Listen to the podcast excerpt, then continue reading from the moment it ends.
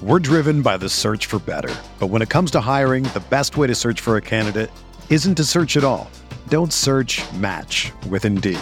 Indeed is your matching and hiring platform with over 350 million global monthly visitors, according to Indeed data, and a matching engine that helps you find quality candidates fast. Ditch the busy work. Use Indeed for scheduling, screening, and messaging so you can connect with candidates faster. Leveraging over 140 million qualifications and preferences every day, Indeed's matching engine is constantly learning from your preferences, so the more you use Indeed, the better it gets. Join more than 3.5 million businesses worldwide that use Indeed to hire great talent fast. And listeners of this show will get a $75 sponsored job credit to get your jobs more visibility at Indeed.com slash BlueWire. Just go to Indeed.com slash BlueWire right now and support our show by saying that you heard about Indeed on this podcast. That's Indeed.com slash BlueWire. Terms and conditions apply. Need to hire? You need Indeed. Welcome into Candlestick Chronicles, a 49ers podcast on the Blue Wire Podcast Network. I'm Kyle Madsen. I write about the 49ers over at NinersWire.com. Joining me shortly is Chris Peterman. He covers the 49ers for the Sacramento Bee. Lots to get into in our midweek pod. We're going to just put a quick little bow on the 49ers week one win, a thing that I don't think we dove into enough in our recap podcast. So we're just going to touch on that real quick because it relates to week one, but it also uh, relates to what the 49ers are going to do moving forward. So we will touch on that for sure. And then we'll have the update on the Raheem Mostert news and what the 49ers do at the running back position moving forward. And then we're going to take a look around the NFC and see where the 49ers sit in the pecking order after one week and what we think the NFC is going to look like moving forward. And we're going to overreact a little bit to week one, maybe. All right. Blue Wire. Hey, this is George Kittle, and you're listening to Candlestick Chronicles.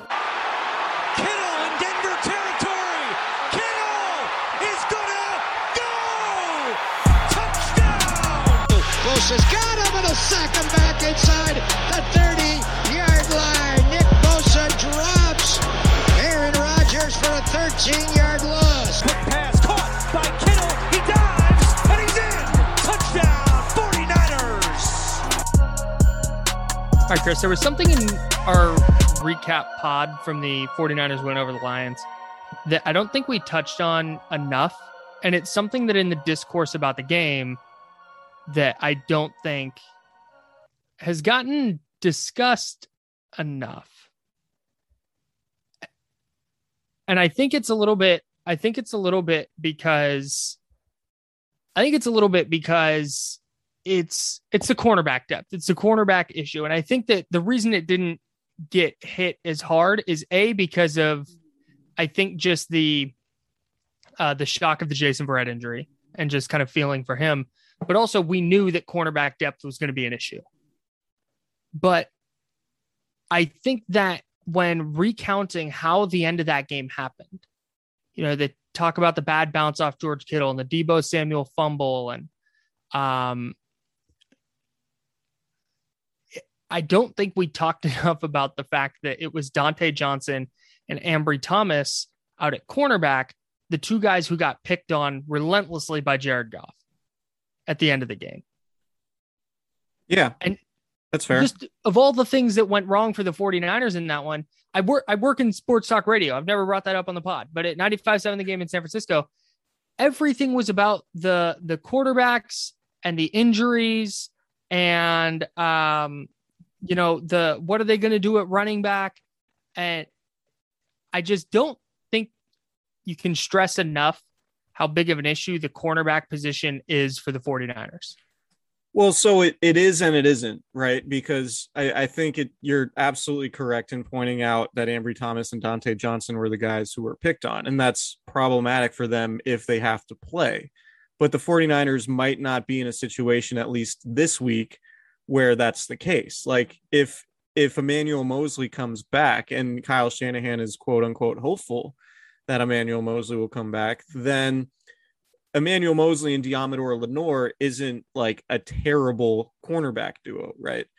But if Emmanuel Moseley doesn't come back, then you're looking at Deommodore Lenoir and you know Josh Norman, Dre Kirkpatrick, like who was who who was signed officially on Tuesday. Like then then it gets pretty problematic, particularly when you're talking about the Eagles receivers in Devonta Smith and Jalen Reagor, who are just I mean they're young and they haven't ex- they haven't done much in the league from a production standpoint, but they're they played well in last week in Atlanta.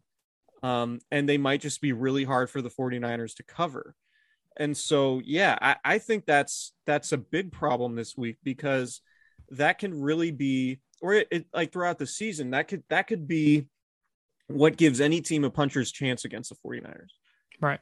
Even if the 49ers offense is great, uh, even if the front seven is good, like particularly in the NFC West, when you have a division loaded with receivers, you really don't want to be thin at cornerback. And the Right. 49ers are thin at cornerback right now. So it's much less of a problem if and when Emmanuel Moseley comes back. But not having him right now, or at least not being confident in him to come back, given his he's uncertain this week. And Kyle Shanahan said he's not expecting Emmanuel Moseley to come back necessarily. It's you know that part of it is problematic going forward. And beyond this week, you have the Packers. And I know the Packers played like shit on Sunday, but that's still a really talented offense, and they still have Davante Adams. And that might be the game where Aaron Rodgers and Davante Adams just decide to click it into gear if they Mhm. don't get going this weekend either. So, um, yeah, I like, that you went into the analytics to describe how the Packers played. yeah it's just it's it's just the not like if there's a big indictment i think from of the front office to make with how they handled the offseason it was not making a big enough investment at cornerback right? And they kind of did it with pass rush in the 2018 offseason right? Like they came out of the draft clearly needing defensive ends didn't draft any. They said cassius marsh uh, it's really hard to beat out cassius marsh and arik armstead's fine at defensive end and like they really didn't have any answers there. And then the next offseason, they added defensive ends and ended up going to the Super Bowl, right? Mhm. Like they needed to add cornerbacks this offseason and they didn't. so they, evident. they they brought back Jason Verrett and they brought back Emmanuel Moseley. And like this is where they are, right? They are, I, I think right now, and we can talk about this a little bit later, but they are a clear tier below, I think, the top teams in the NFC because of that disparity that they're going to have to deal with potentially against the best teams in the NFC who all have great receivers, including the other three teams in the division. And any team that they're going to face if they want to be in the Super Bowl, Yeah. whether it's the Chiefs or the Bills or the Browns or the Steelers, or pick your top AFC team, they're loaded at receiver. Yeah. And that's the that's the biggest thing to me kind of zooming out a little bit is how they went about i i get that they're a front to back defense. They're going to build up front first and then really be dominant with the pass rush and hope to get average cornerback play and that will be fine. We saw that a little bit with the with the 2011 2012 2013 49ers it was it was carlos rogers and tarell brown and then a really good pass rush and I get that that's what they want to do, but going into this season, like But even The- Carlos Rogers was a Pro Bowler, right, right? Like they went out and got him for a very specific reason, and he really did a lot for the secondary. Like they needed to go get a guy like that this offseason. thank you. That's articulating what I wanted way better than what I said. so they they they bu- but they point remaining. They built the defense front to back this year's 49ers. And They just had too much faith in thank you. That's where I was in, going. in Jason Verrett, so and they, I get it. I get it. Like, But the injury question mark was always going to be there with him. right. It's one thing. It's one thing if Jason Verrett is among your best three cornerbacks. It's another thing if Jason Verrett is your number one guy. Right. and Jason Verrett was brought in to be your number one guy. Like if Jason Verrett had started the season as the number two opposite another veteran, or you know one A one B, however you want to look at it, you don't you don't need to order cornerbacks. But I just mean a more capable starter, somebody with more experience, and you trust more in big games against great players than Emmanuel Moseley, then this is an entirely different conversation. I just don't understand how a front office that dealt with injuries like this front office has and that has had to deal with depth issues had an opportunity, had multiple opportunities to improve the secondary or improve the depth in the secondary. And Deommodore Lenoir has been really good. That's a really nice pickup. But Ambry Thomas didn't play football last year. Right. And to just expect that this third round pick for Michigan is going to step in and just be awesome, that's a massive oversight. And not doing anything in free agency outside of re signing Emmanuel Moseley and re signing Jason Verrett, they build these houses of cards. And then when it falls apart, it's not it's not that it's not that big of a surprise like every everybody our podcast radio shows tv analysts other podcasts if you circled a thing that was wrong with the 49ers roster it was they didn't do enough to fix their cornerback depth and it bit them in week 1 and Yeah. i just don't think that that got like discussed quite enough that it was I don't want to say malpractice because you said it. If Emmanuel Moseley is back and playing like a starter and Deommodore Lenoir picks up where he left off in week one, they're going to get good enough cornerback play and everything's going to be fine. Right. But if it's Dontae Johnson and Ambry Thomas at any point again this season, you're going to have whatever quarterback they're playing against carving them up the way Jared Goff did. Right. It was a huge issue. Right. and it's like one that's going to continue to be an issue. AJ Bouye, two years, seven million, free agent signed with Carolina. You know, Troy Hill, two years, nine million with Cleveland. You know, like they're they're Kyle Fuller signed a one year, nine point five million dollar deal with Denver. You know, like the Niners were hovering in that cap space range and have enough big contracts that they could have moved some money around to make one of these guys work. Yeah. Or they Right, could have so- drafted somebody in the second round. Yeah, they could have drafted. They decided not to. They absolutely could have. And I mentioned Asante Samuel Jr. I think on three straight pods now, but like It's well, it's I it's watched him practice. He's starting for them, and he looks pretty good. He intercepted Jimmy Garoppolo in a red zone drill. when when we were when when we were looking at the draft we were like all right the 49ers are picking 12 if they're not going to pick a quarterback what position are they looking at? And it was corners. It was patrick surtain and um help me out. Who's the other guy? It was there was two uh jaycee horn it was like Yes. which of these guys are they going to take it's going to be a corner and then they they don't draft a corner until late in the third round and a a corner that didn't play football last year to boot. Right. I Yeah. it's it was it was just a a shockingly fast realization of the 49ers nightmare scenario at corner. Absolutely. And I just don't think it got talked about enough on Sunday. So you could have to talk about it now.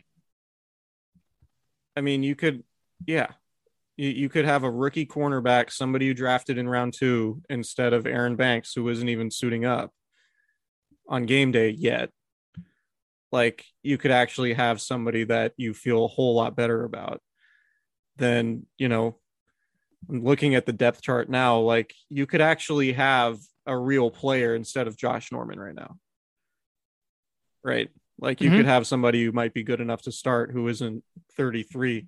Like DeVonta Smith and and Jalen Reagor are both 22. Like if Josh Norman plays, he's going to be covering guys 11 years younger than he is. Jeez. Yeah. And maybe Josh Norman comes in and is fine. Yeah. And maybe Drake Kirkpatrick, I think he had three picks last year for the Cardinals. Maybe he comes in and he's fine. Yeah. But the fact that that's what they're relying on, the Monday going into week one, they're signing Josh Norman off the street. And then the Monday going into week two, they're signing Drake Kirkpatrick off the street. that could have been that could have been fixed. Yeah. All right. this was on. preventable. it was preventable. I think we made our point.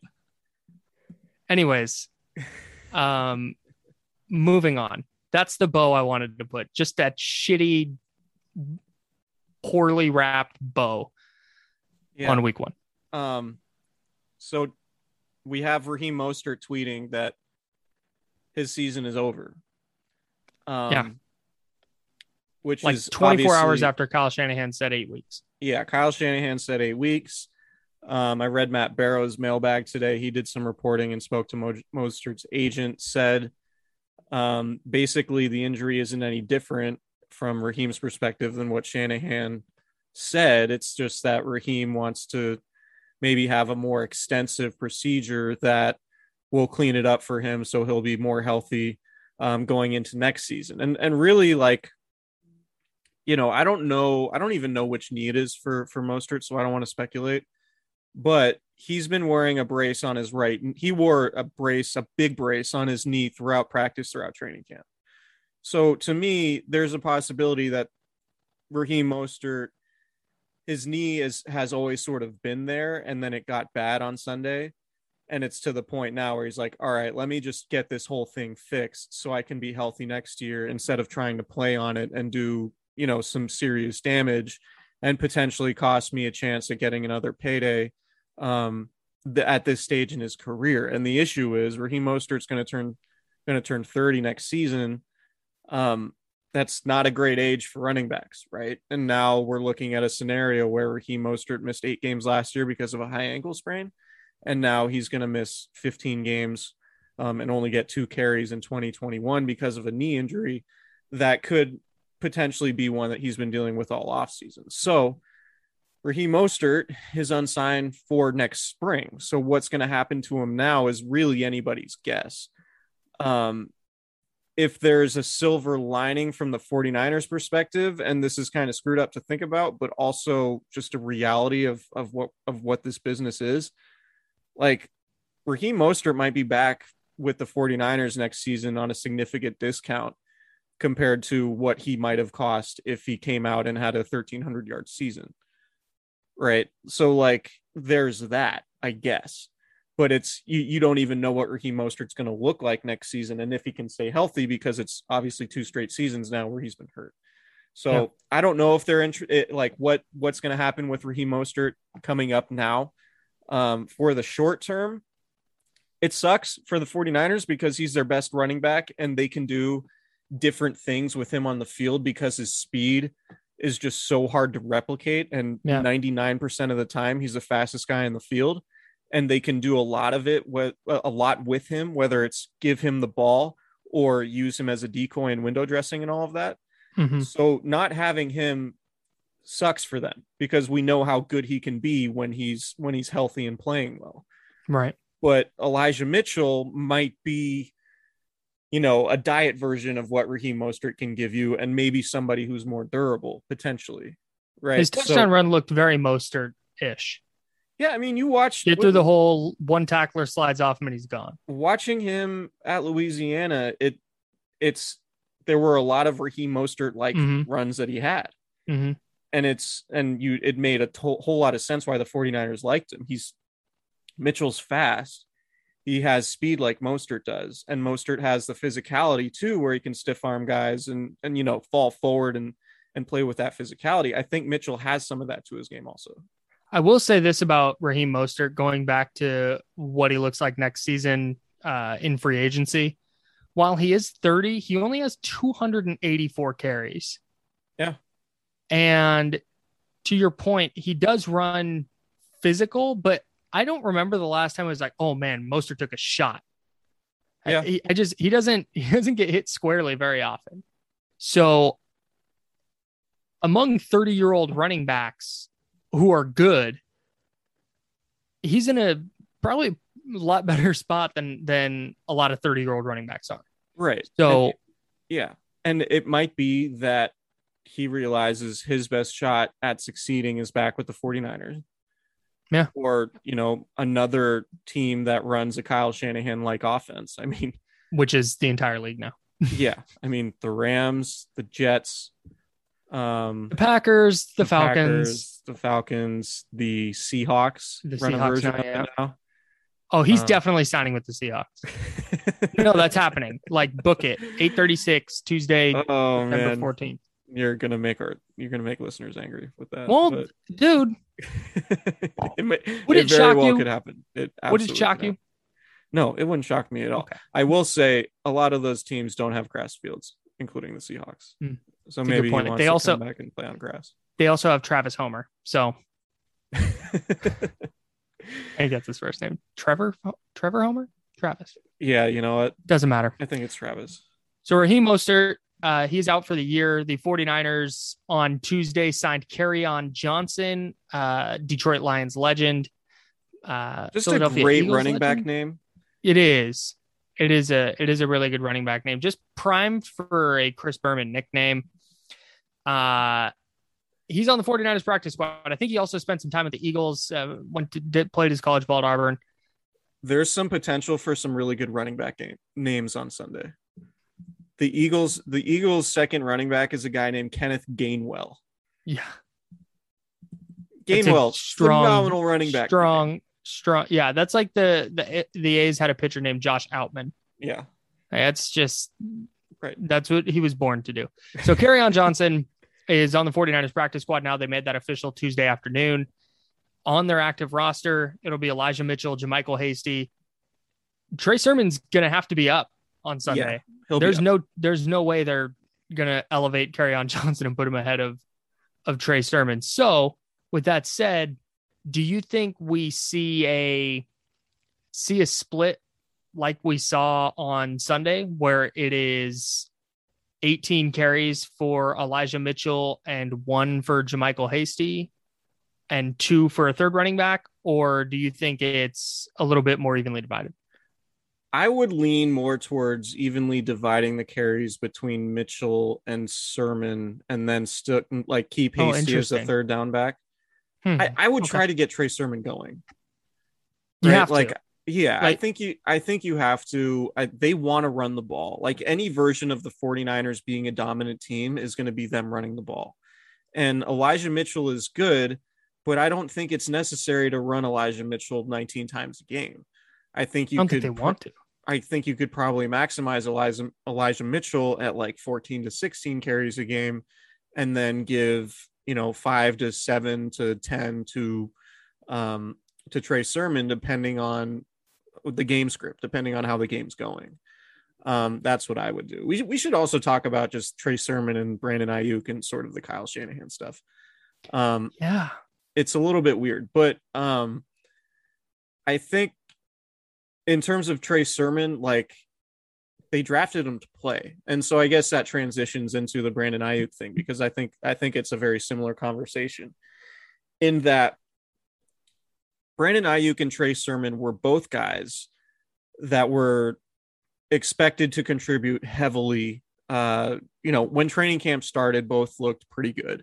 Um, Aiyuk looked really good early on in training camp, and Sermon was getting was basically getting half the reps with the starters with Ricky Mostert.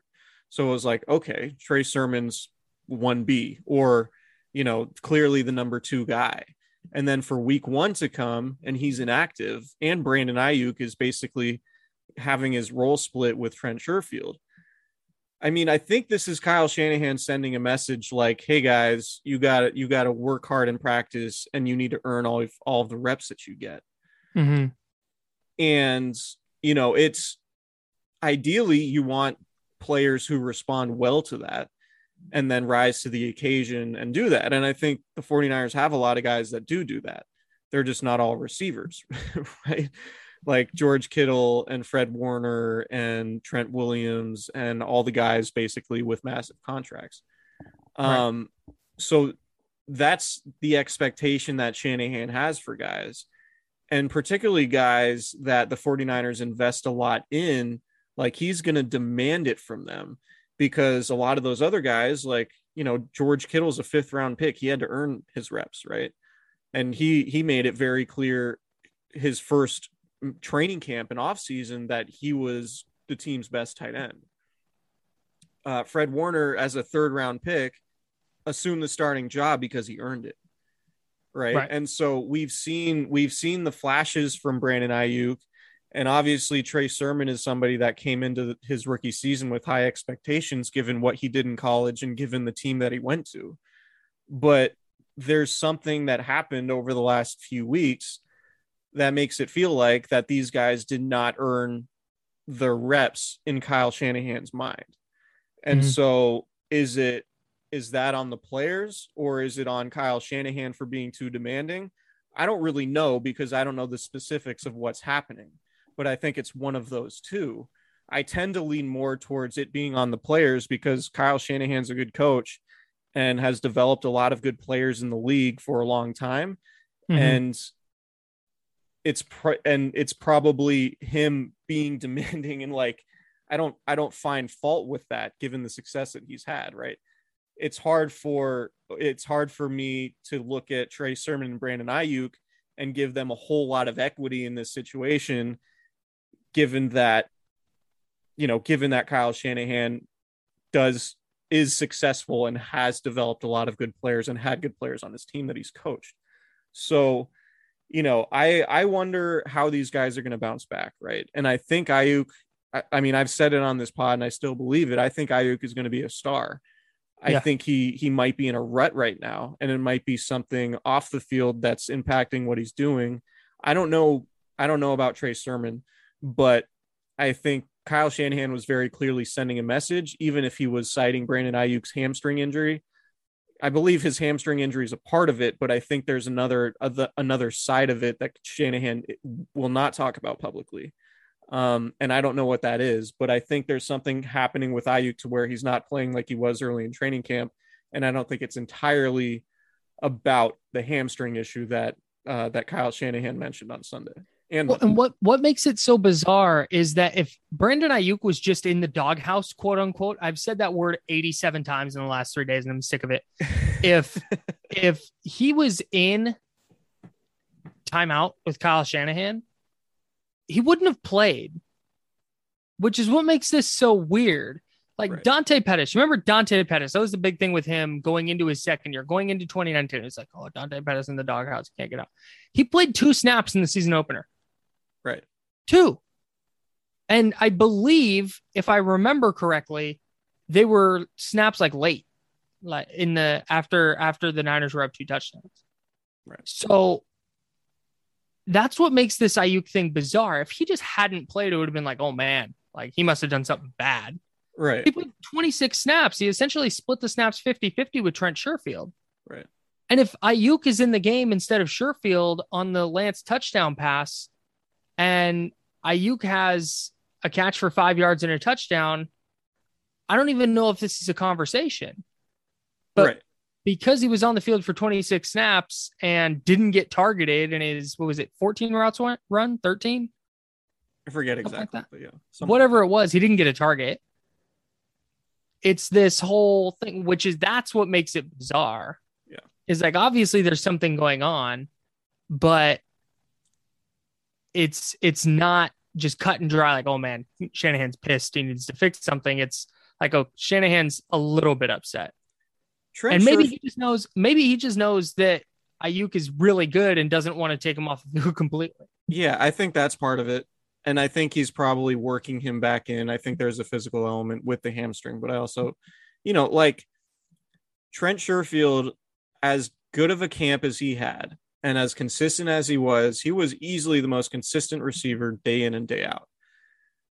And, you know, and how good he was in the preseason, like Brandon Aiyuk should not be getting his snaps eaten into by Trent Sherfield right? Like Trent Sherfield should be the number three receiver, Correct. and Brandon Aiyuk and Deebo Samuel should be your top two guys, right. right? Like Trent Sherfield should be the one going games without getting targeted, right? Just based on talent and investment that Right. the 49ers have with Brandon Aiyuk. So, yeah, something's going on. Um, Do I'm- you I'm if you were- guessing it, things will bounce back and normalize a little bit. There, there are also ways like schematically, Kyle Shanahan will go into games knowing certain guys are just going to have big games based on the game plan, Mhm. and it might have been Deebo's game plan on Sunday, right? And Sure. it might be that Aiyuk has a really good week of practice, maybe not this week, but maybe down the line, and then he's the guy who's going to get all the targets. Yeah. Right. Like that's possible too. We saw it with Richie James last year. Just like if they can force feed guys into production if they need to. So I'm all about we're all about accountability on this podcast. I published a predictions thing Okay. the on Saturday. One of them was that Jimmy Ward would get an interception for the first time since 2016. He had one go right through his hands. That was a huge bummer. But one of them was that Brandon Aiyuk would lead the team in receiving yards. Hmm. Ouch. Bad start. Another one was that Trey Sermon would lead the team in carries. So, off to a roaring start with those two predictions. I just thought those could still be on the table. Like you said, maybe Aiyuk comes out and has 210 yards against the Eagles and everything's hunky dory again.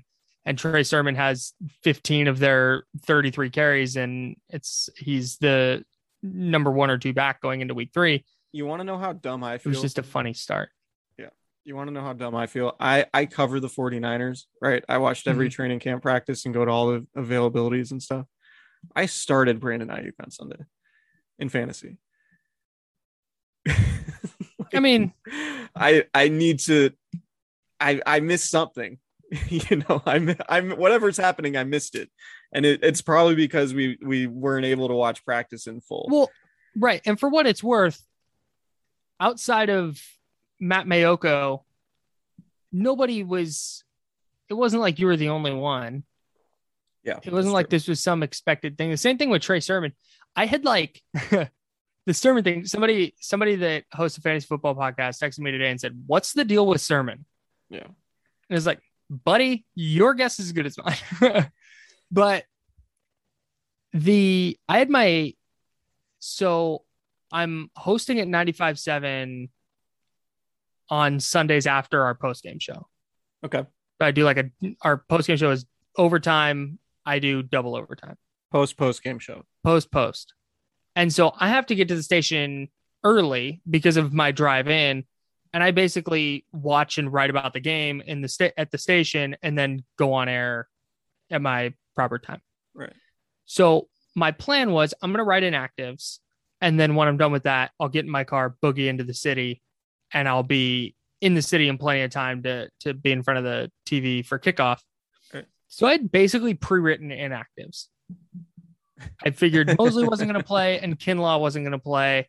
That was the big thing. They're officially out. Here's kind of what it means. And then I was just going to throw in the other inactive guys Right. at the and and call it a post. Yeah. so I'm sitting at my computer at 8:30. Just I've got my computer open. I've, I've got my bag ready. I'm ready to go. I'm gonna press publish, close my computer, and bounce. I see Trey Sermon's name on there. I was like, God damn it. Yeah. All right, delete everything, rewrite. It sucked. I still got to a TV in time for kickoff in San Francisco, but uh, it was a huge shock. And I'm really, I am, there's nothing I'm more fascinated to see on Sunday. And we'll talk about this a little bit more later in the week, but what Trey Sermon's role is. Is it just he's active and just doesn't touch the ball, or they try and get him going? I wonder how much special teams played a role in Sermon Mm. being inactive Sure. because the first play, the first thing I noticed uh, was that JaMycal Hasty and Elijah Mitchell were on kickoff coverage. Very first kick of the game. And Trey Sermon is not, I I mean, I'm sure he could. He's not like a speed demon. Right. I, like I wonder if he's if if he would if he's an option there and and if if not then if that played a significant role because I mean they planned on having Raheem Mostert Right. Mm-hmm. if they if Right. they knew Mostert was gonna gonna be out two carries into the game they probably they probably go with Sermon over Hasty I would think you know I think that's probably right. so Let's Yeah, take a I- look. I wonder I just wonder what what's up with Kyle Shanahan we're like we're gonna learn like Brandon Aiyuk and Trey Sermon like we're gonna learn a lot over these next few weeks I think Yeah. Let's hit a quick break and then take a look at where the 49ers sit in the NFC picture. 49ers football is finally back, and there's no need to exhaust yourself searching all over the internet to find 49ers tickets anymore. You know why? Because TickPick, that's T I C K P I C K, is the original no fee ticket site, and the only one you'll ever need is your go to for all NFL tickets. See, what TickPick did is they got rid of all those awful service fees that the other ticket sites charge. That's why I don't go to those sites anymore because those fees are ridiculous. It allows TickPick to guarantee the best prices on all of their NFL tickets. You don't believe me?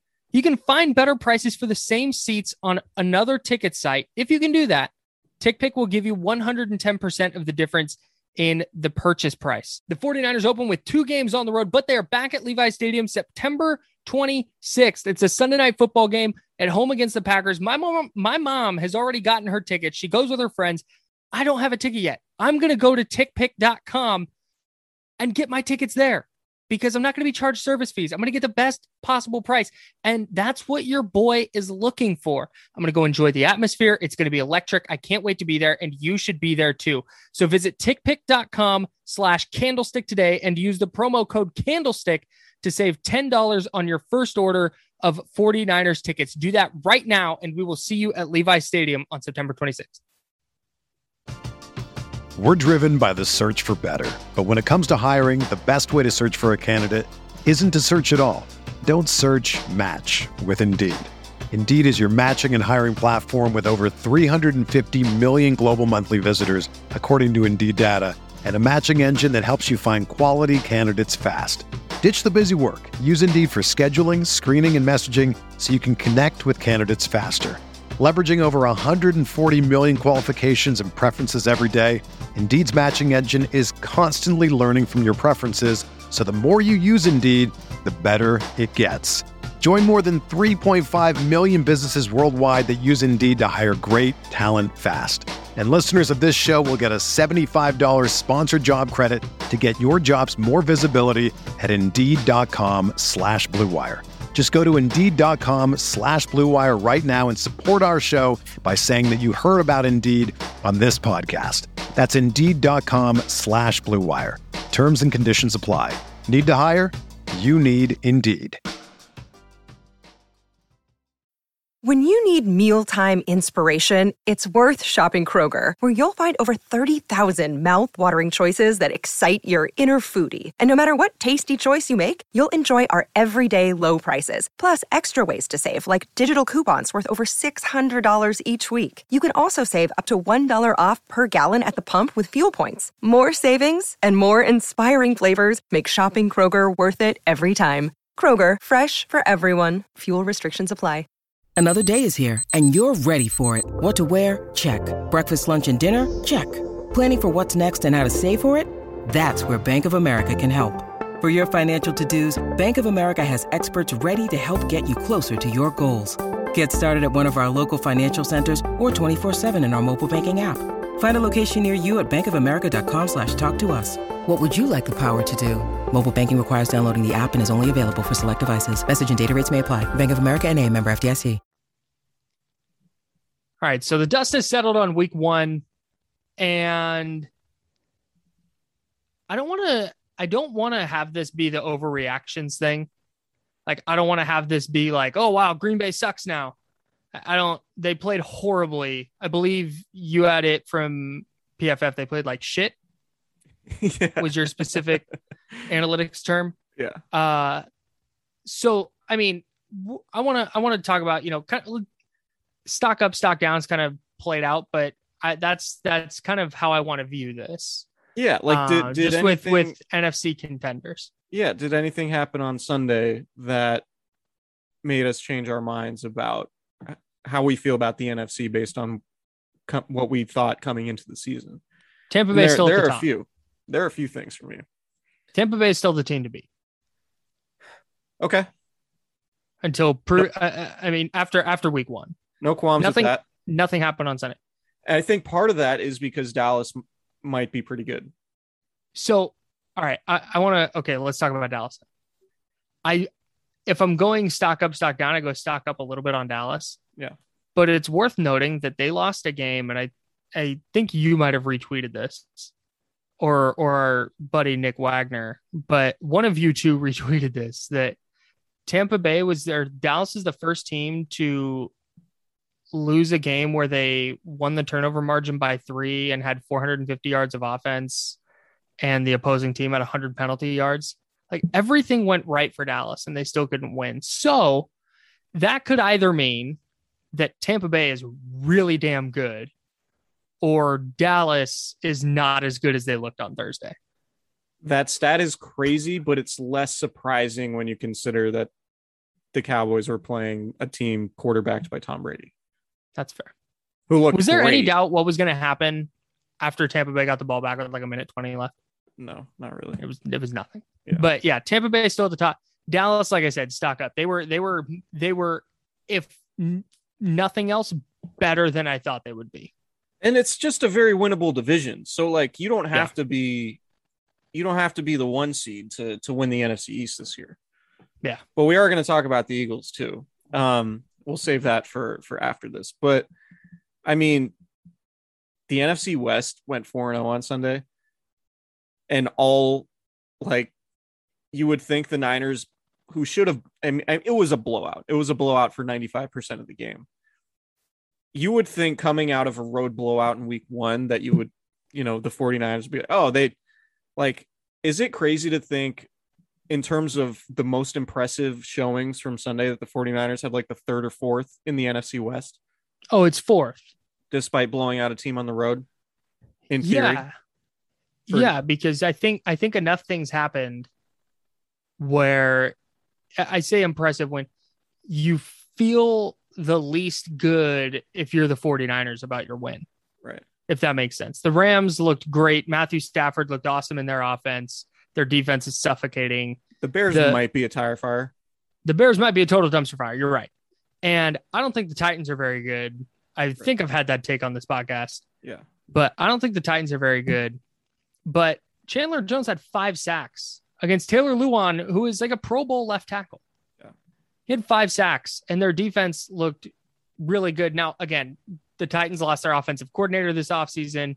Um, Derrick Henry wasn't very good, but I mean, they blew out a team on the road and they actually finished their blowout. And then the Seahawks lit up the the Colts, who may or may not be good. Carson Wentz stinks. Carson Wentz does stink. What surprises me about that game, and I think is what what's most notable about that game, and what might make Seattle more scary uh, than I anticipated, was the fact that their defensive line handled the Colts' offensive line. Yes. Colts' offensive line is regarded as like one of the best in the league. Yeah. And we didn't know like Seattle's defensive front was a big question mark coming into this season. We thought they got better um because it wasn't very good last year. But they need a good defensive front if they're going to contend in this division and they got it and they might have it in a pretty big way. Mhm. Um at least early on. And we should note that week 1 has a history of just being fucking weird. And right. like I'll never forget going into week two in 2019, watching the Bengals play the Seahawks in that home opener, almost beating them on the road, and then thinking, oh, maybe, maybe the Bengals are kind of frisky. They were favored. The Bengals were favored against the 49ers. The Bengals went on to pick first overall, and the 49ers went to the Super Bowl. and the Bengals were favored And the Bengals were favored in week two. that I totally forgot about that. That's That's great. insane. That's but you're right. tidbit. Yeah. But you're right. The 49ers barely got past the Buccaneers in week one. They look, didn't look very good. Jameis threw the two pick sixes. Yeah. And the Bengals hung with the Seahawks in Seattle. It was like, oh crap, the Bengals, man. Right. And then they wound up being the first overall pick. Yeah. And the 49ers went to the Super Bowl. so yeah, so week one can be weird.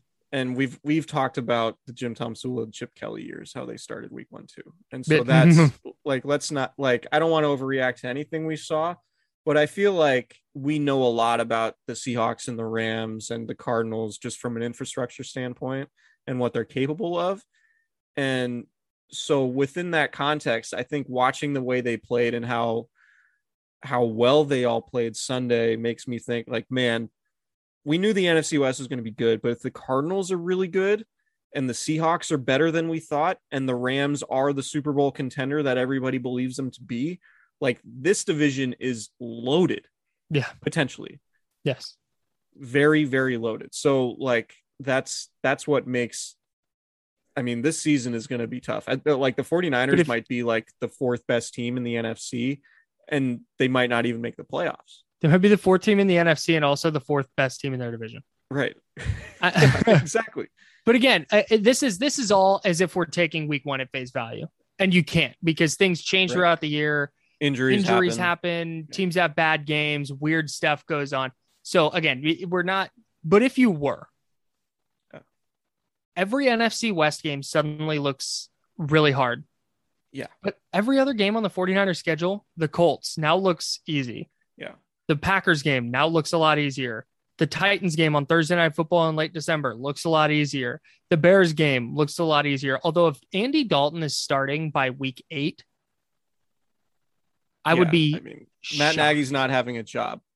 He's not lasting Yeah, the season correct. if Andy Dalton's starting Right. at that point. it wouldn't surprise me if the Bears owner at some point comes down and says, All right, start Justin Fields or you're gone. The, the Niners also did you mention Jacksonville? Jacksonville stinks. They play Jacksonville. They host Houston. They host Atlanta. It just uh, so many The of their Cincy opponents might be got tough. got housed in week one. Yeah. But again, you can't actually take that at face value. So Yeah. But give no, it a like, quarter. give it a quarter of a season typically, and that's when you start to kind of get an idea. I also That's for me anyway. where are you at on the Saints? Because that's the game to me. We talk about week one being weird. That's the game to me where if you ask me 17 weeks or like if 17 weeks from now the Packers end up being like the one seed and the Saints end up going like nine and eight, still getting used to the 17 game schedule. Now. It's so weird. I hate it. but nine, yeah, but like that wouldn't really surprise me in, in terms of like these games that we think really matter and might be shaping the picture of the NFC. Like that could be one, or or it could be the Saints are are dominant and win that division, and the Packers ha- are having like, you know, the 49ers 2014 season. Um, that's Yeah. very possible. so where you what you what what were your takeaways from that game with those two teams? if Jameis Winston continues to throw touchdowns on 40% of his passes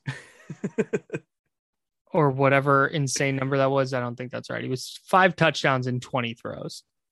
He had 17 completions, right? And five of them went for Yes. for touchdowns. Yeah. Almost a third of them. Yeah. That's ridiculous. So it wasn't 40%. I'm bad at math, but um it on almost on more than a quarter of his throws. Quarter of his throws. Exactly a quarter of his throws? He Yeah, completed exactly 14. So Exist- more than a third. He he was Boy, 14 of me 20. trying to do math on the podcast is brutal. I'm sorry for everybody 14 of out there. 20. who's A like, quarter of his passes were in fact touchdowns. Thank you. Okay, a quarter, not a not 40%. What a dummy. So if he continues doing that, I think it'll be pretty good. The the the big takeaway for me, I'm not sold on Jameis Winston yet as this dominant elite quarterback. Yeah. But their defense is real. Their defense is very good. New Orleans. And I think part of that had to do with Aaron Rodgers not caring. Yeah. Like we've seen if you watched a 49ers Packers game at any point in the last two seasons or in 2019, you've seen the body language from Aaron Rodgers that enough. We're not winning this game. Right. And you saw that early. And then he throws a couple interceptions. He faces adversity that he doesn't typically face. He doesn't even want to play for the Packers, anyways. So I'm New Orleans defense, I think, is legitimate, but I don't think they shut down the best version of the Packers offense. But I think they're better. The Saints are better than I thought they would be. Yeah, so I mean the the red flag is definitely up on the Packers for me because we see Yeah. teams and having been around the 49ers when they went from three straight conference championship games to um mediocrity and firing a coach because of all this turmoil behind the scenes that seems like it's in play with the Packers based on their offseason, right? Like I don't think that's crazy to say at all. Mhm. But I also think they have a ton of talent. They have a great quarterback. And it wouldn't surprise me if I think they play the Lions on Monday night. Yeah. If they beat the Lions by 70 points, and then we all just kind of remember and shrug our shoulders like And go, yeah, "Oh, week one." These are the Packers. Yeah. Right. So that's possible. I think the Um, Saints, I think the Saints are in the tier with the 49ers where it's like, okay, you've seen that they can be really good, but I just need to see more. I, I think I trust the 49ers a little bit more Sure. because I do too. it, I think the t- like the top of the roster is better, and I, I mean, it's hard to say with the quarterback situation, but they both have flaws, right? It'll- like you're but- you're not sure you're not sure about Jameis Winston as a quarterback, and you're not sure if the 49ers can cover anybody. Yeah. And that's what, so it all comes down to Jameis. Yeah. I made the joke about if he completes a quarter of his passes for touchdowns, but if he remains efficient, like if he's just not turning the ball over, Yeah. they're going to be, they're going to be good. Their defense is good enough that if he just manages the offense, I think they're going to be okay, especially if Michael Thomas comes back and is healthy. And Sean Payton is one of the best coaches in the league. really good coach. So yeah, the the Saints are. I had a question mark above them where I was going. I'm, I don't know. Maybe they're. Fine. I think they're better than like a 500 team. Yeah.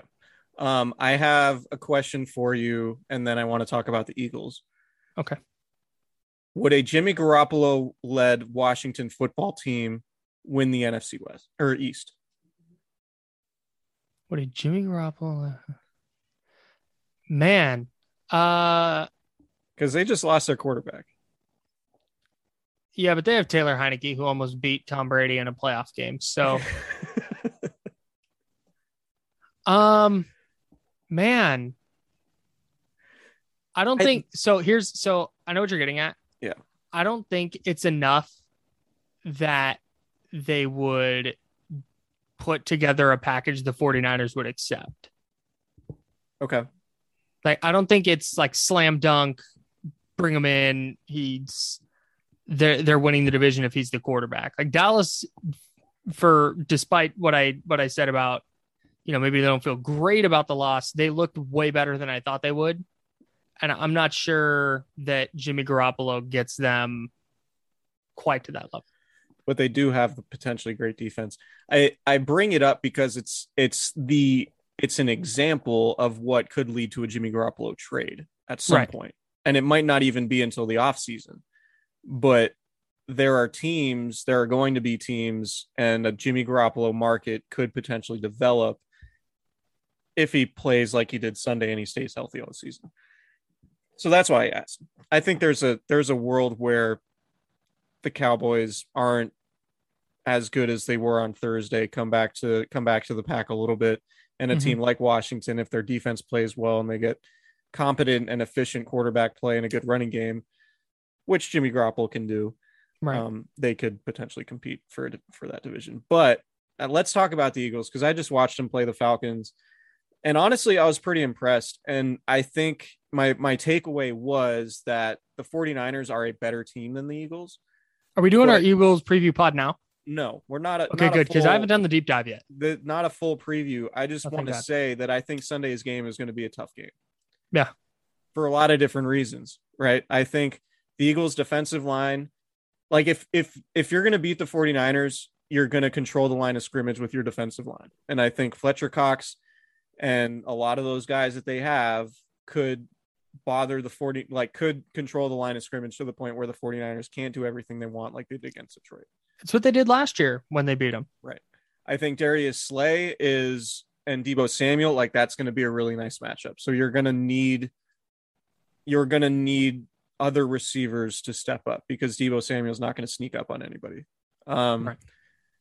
they have talented Maybe a skill guys. Brandon Aiyuk. yeah, Brandon Aiyuk maybe, sure.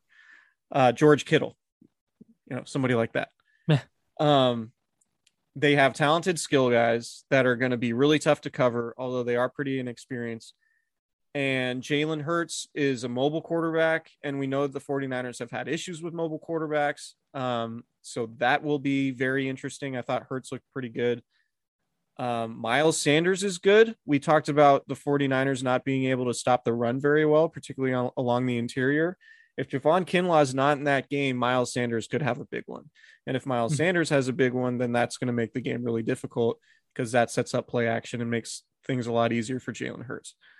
Um, there's also the factor that like the Eagles have a legit home field advantage, and fans have not been at that stadium in a year, and it's their home opener.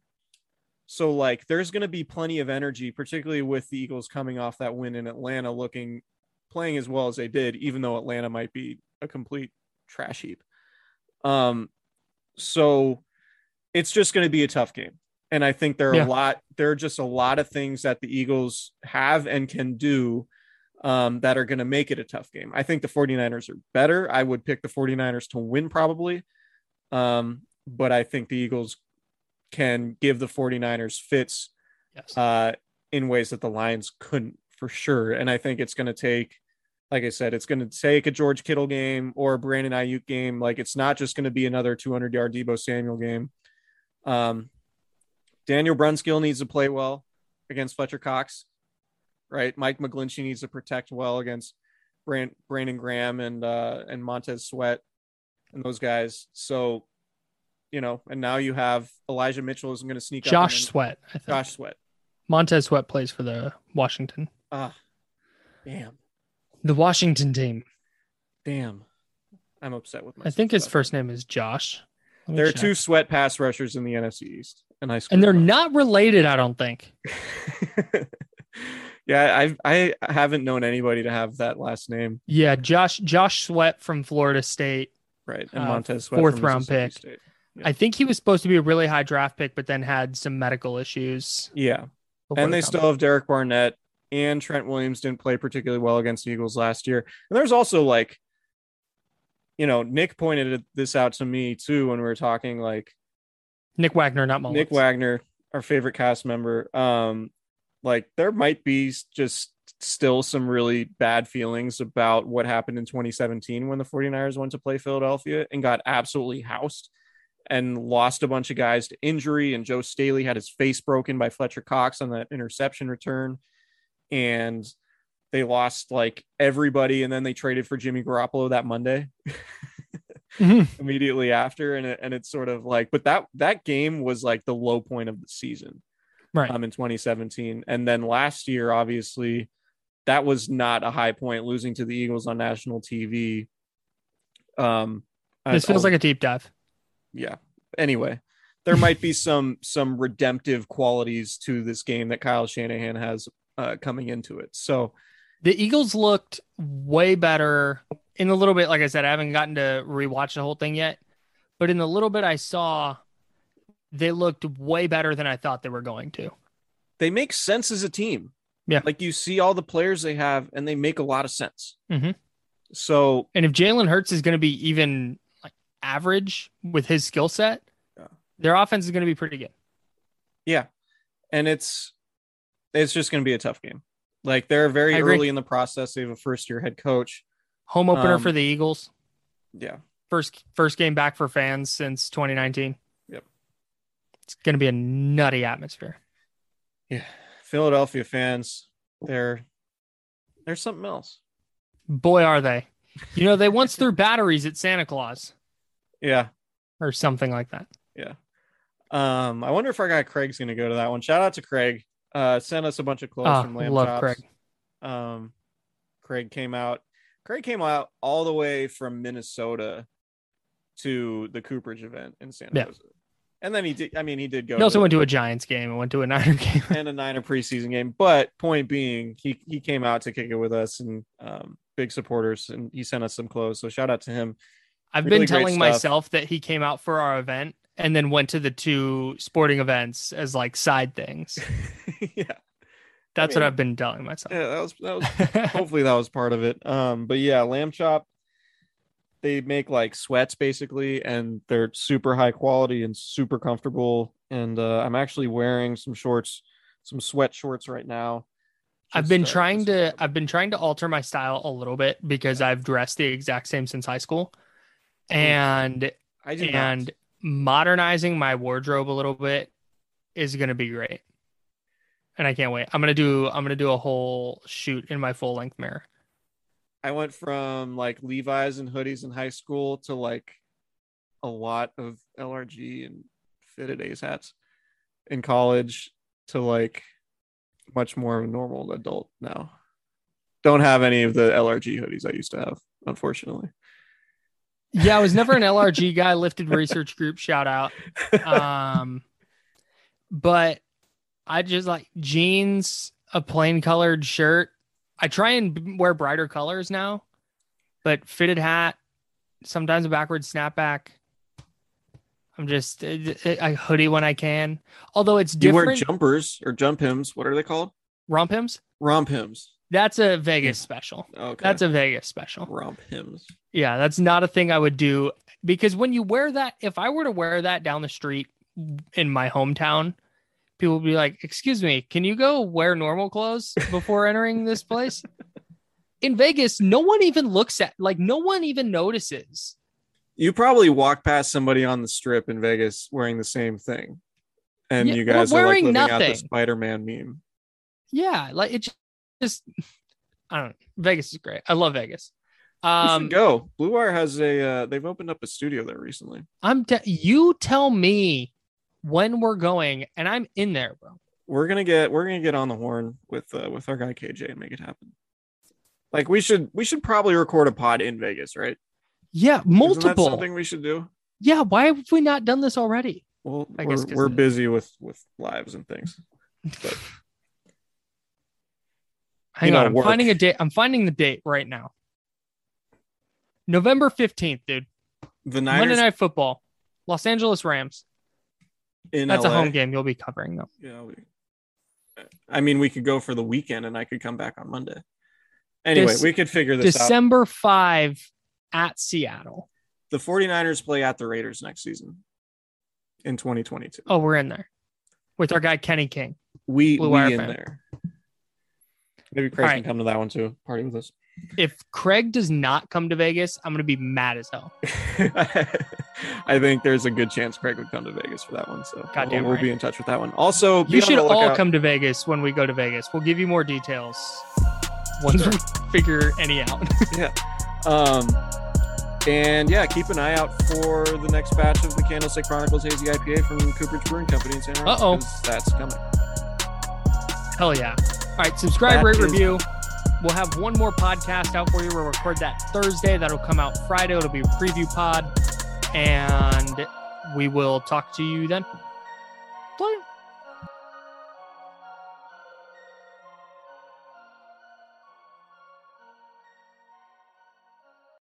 This is the story of the one. As a maintenance engineer, he hears things differently. To the untrained ear, everything on his shop floor might sound fine, but he can hear gears grinding or a belt slipping.